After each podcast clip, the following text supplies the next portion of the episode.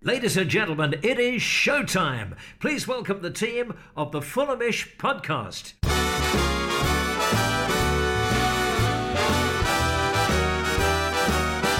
Hello and welcome to the Fulhamish podcast, a little bit different in these strange old times. My name is Jack Collins and I will be your host today. And joining me is the man in the know, Fulham fan, journalist. What can't he do, frankly? Mr. Dean Jones, pleasure to have you in the building. Hello, mate. How you doing? Yeah, not too bad, mate. And yourself? How's quarantine treating Yeah, it's okay, mate. Obviously missing football, but um, finding a few other ways to fill my time at the moment. Mainly Netflix and a two-year-old um, child to keep me company. So um, and a pregnant wife as well, actually. So it is very busy. Just um, no football, sadly. It's just working away at all the other things that you were trying to Yeah, ignore. a, lot, a lot of life admin going on over here. Absolutely. Well, you've been spending your time doing some research on what's happening next with the season, and also you've been chatting away to the gaffer Scott Parker, haven't you? I have, yeah. I spoke to Scott um, last week, and um, he was in reasonable spirits actually. But um, just to be honest, as confused as everyone else, I was speaking to him because I was writing a piece for Bleacher Report about. Um, how a manager in London is dealing with quarantine, um, and also spoke to the NYCFC manager to see what was going on over there, just to do something a bit different. And um, Scott's very busy, that's for sure. Like he's he's constantly uh, trying to figure out things to do, things to plan, um, particularly with his backroom staff. But um, in terms of the players, he's he's been pretty restricted, and I think from what he was saying, he's found it pretty frustrating because he really likes to be organised, Scott Parker. I mean, the style of footballer he was won't surprise you in this sense, I guess. He, he always had a plan of exactly what he was going to do before he got the ball, and um, Mostly he really is a, backwards. yeah, basically.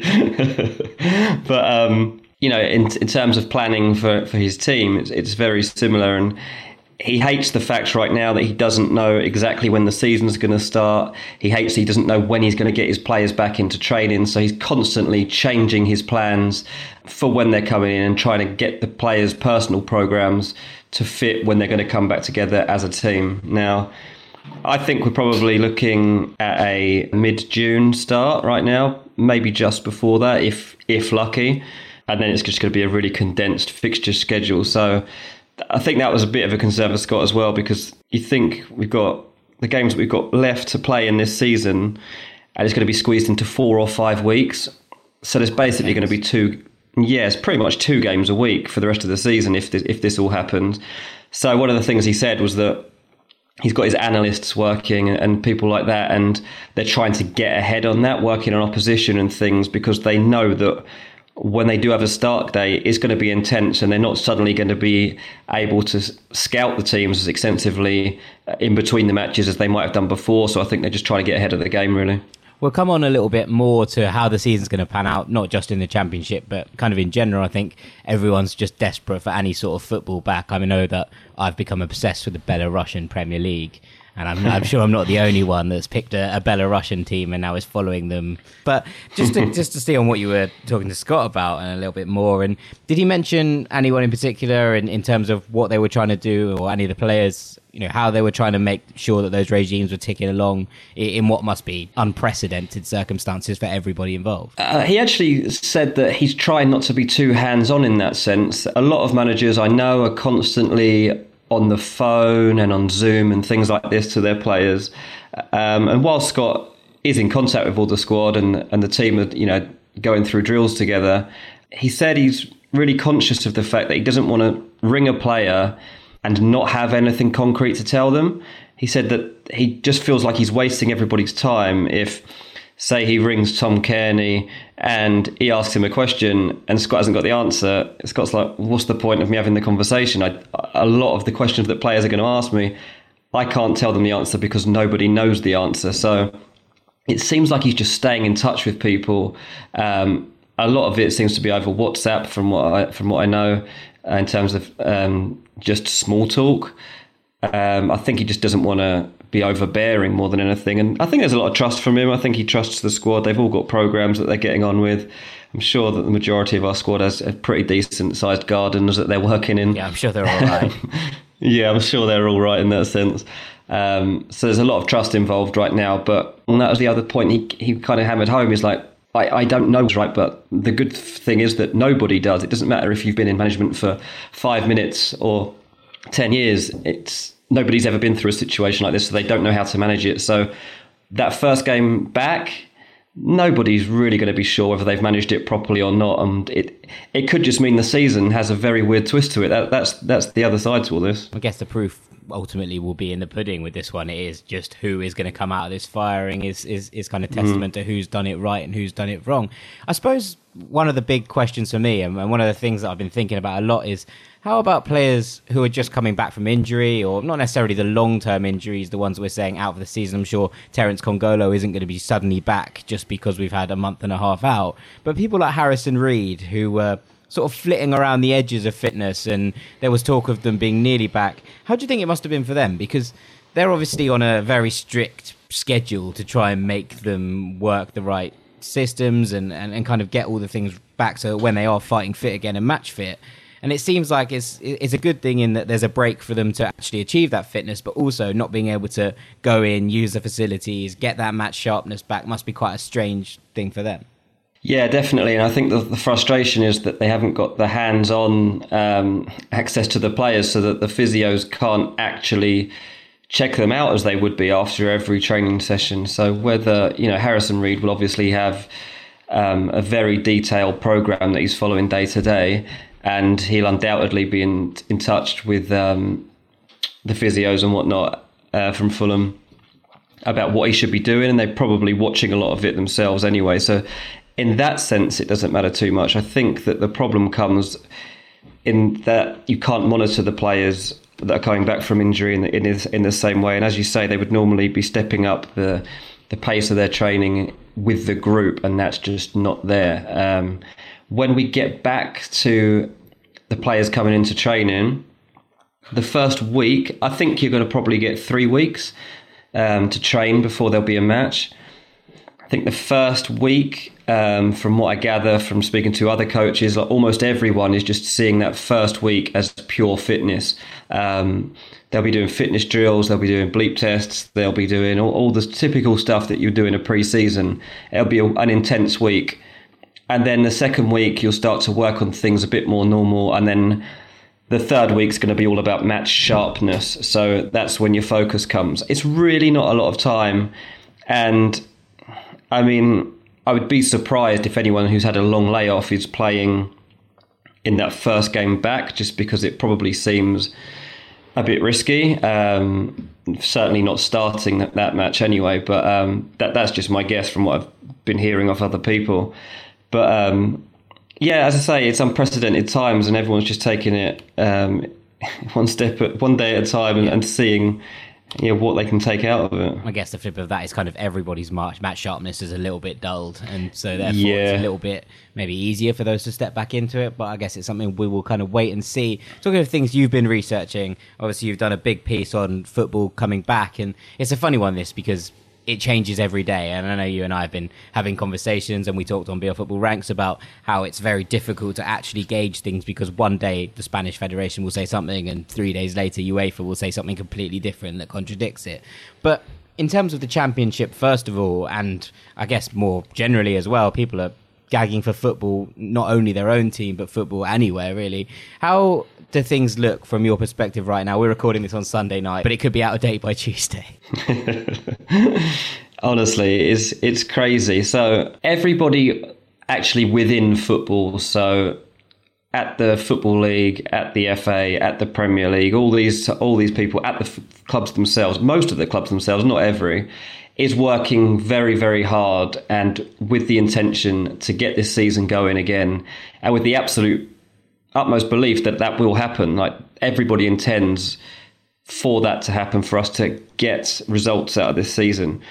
The problem is that whenever you speak to anybody a bit more scientific about it, they raise real doubts and say, well, it's not going to be possible unless you have real testing for everybody. And at the moment, from what we're hearing, there's not there's not great uh, testing available for the general public. So why are all these footballers going to have um, access to pretty much daily tests so that they can be around each other?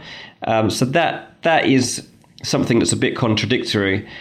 Um, I'm working on the belief that the football league will start again. I think that they will. The players the players have been told to make themselves available from mid-May, and that in theory, the season will be up and going by mid-June. So that's what everybody's working towards, and that uh, end of July is the cut off. That's the season done. Um, so I think that for now, as we speak in this moment, that's what I believe that everybody is working towards. There are some clubs in the EFL that are not quite as on board with it because they feel that if they see out this season, they could go bust.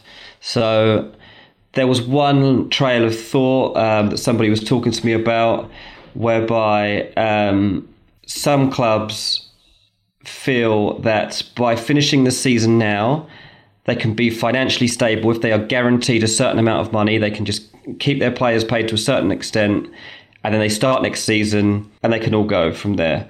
So the the feeling with like ten to fifteen clubs in the EFL is that they could go under as a result of playing matches this season. So there has been there has been some talk about there being no relegation from the championship and then leaving League 1 and League 2 exactly as it is so they don't play any more matches this season and they are all left financially stable. Now, at this moment in time, it doesn't seem like that's going to happen because League One and League Two players have been told to presume that they are also going to be playing um, from mid June. And I think that there will be clubs in big, big trouble further down the line because of the money and the revenue that they're not making from games. These game, every game is going to be streamed in some sense, but you're not going to make anywhere near the sort of money that you are do are from a normal match day. So it's really tricky. And from a Fulham point of view, I think the most interesting aspect of all of this is the fact that obviously we're really, really well positioned for the playoffs. And I think the playoff final, I, I don't know what's going to happen with that. I really don't. It could be at Wembley. It could be that all three playoff finals are played at Wembley on the same day. That's one thing that I've heard.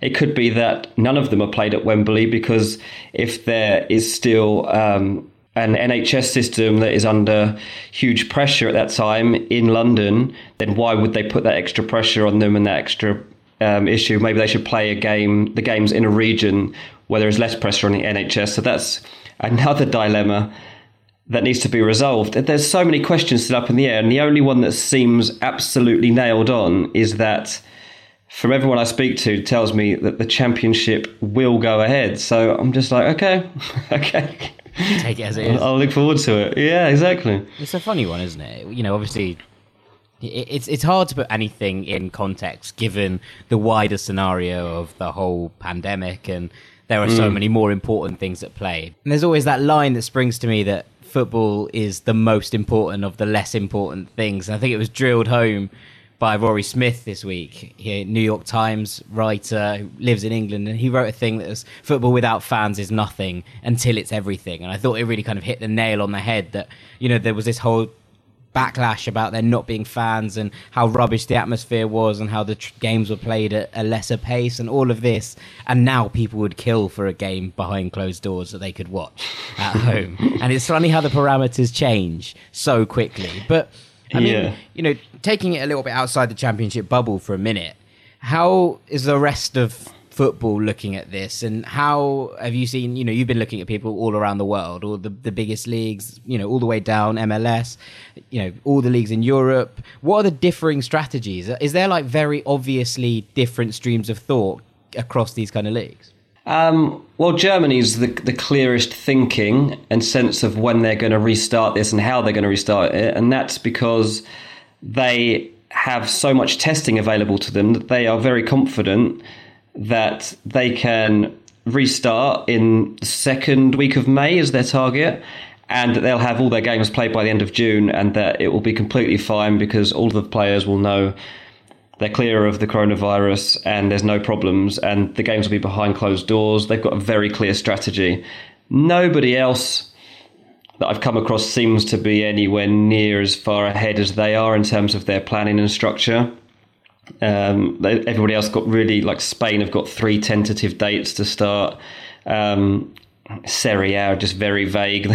They're like, oh, hopefully you start of June.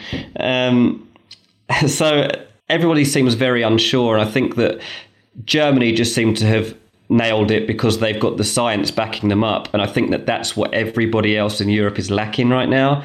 I think it's all very well having a, a clear plan and a theory and hope, but does it stand up? Like I don't know. I don't know. Like I've I've read some really interesting pieces recently about why no sport is going to happen because it's just too dangerous to happen. It's there's too much risk attached, and um, part of me hopes that that's wrong because I do really want sport to return soon, even if it is behind closed doors. Because like a lot of people, I'm craving something like that. Um, just to give us something to look forward to each day.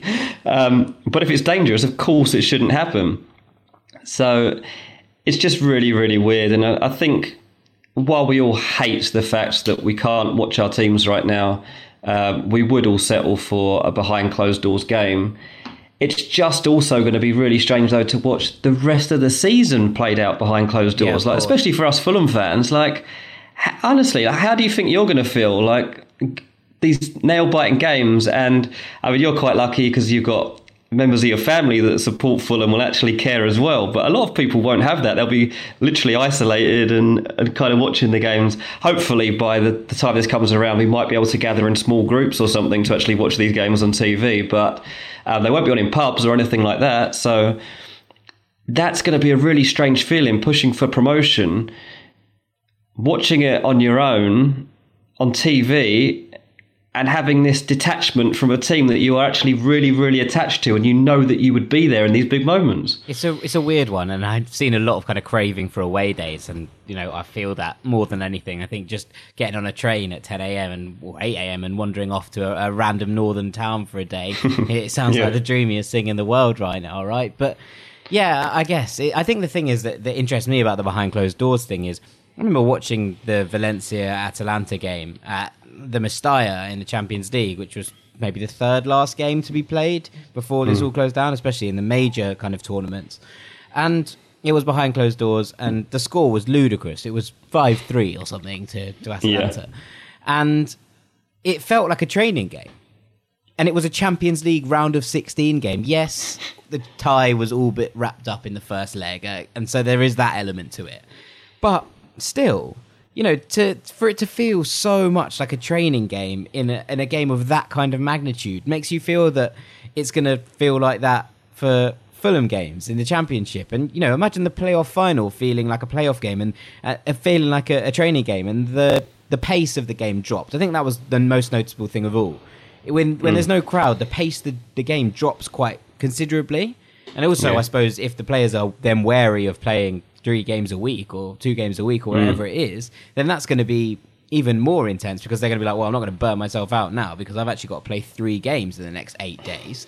So yeah. I think that's what worries me the most. Like, is it is it kind of a not an insult to competition because obviously we're in unprecedented times, like we say, but is it kind of a it's not worth it almost to to play this out because of the way that it's going to be done being so sort of the antithesis of what we expect from the like business end of the season.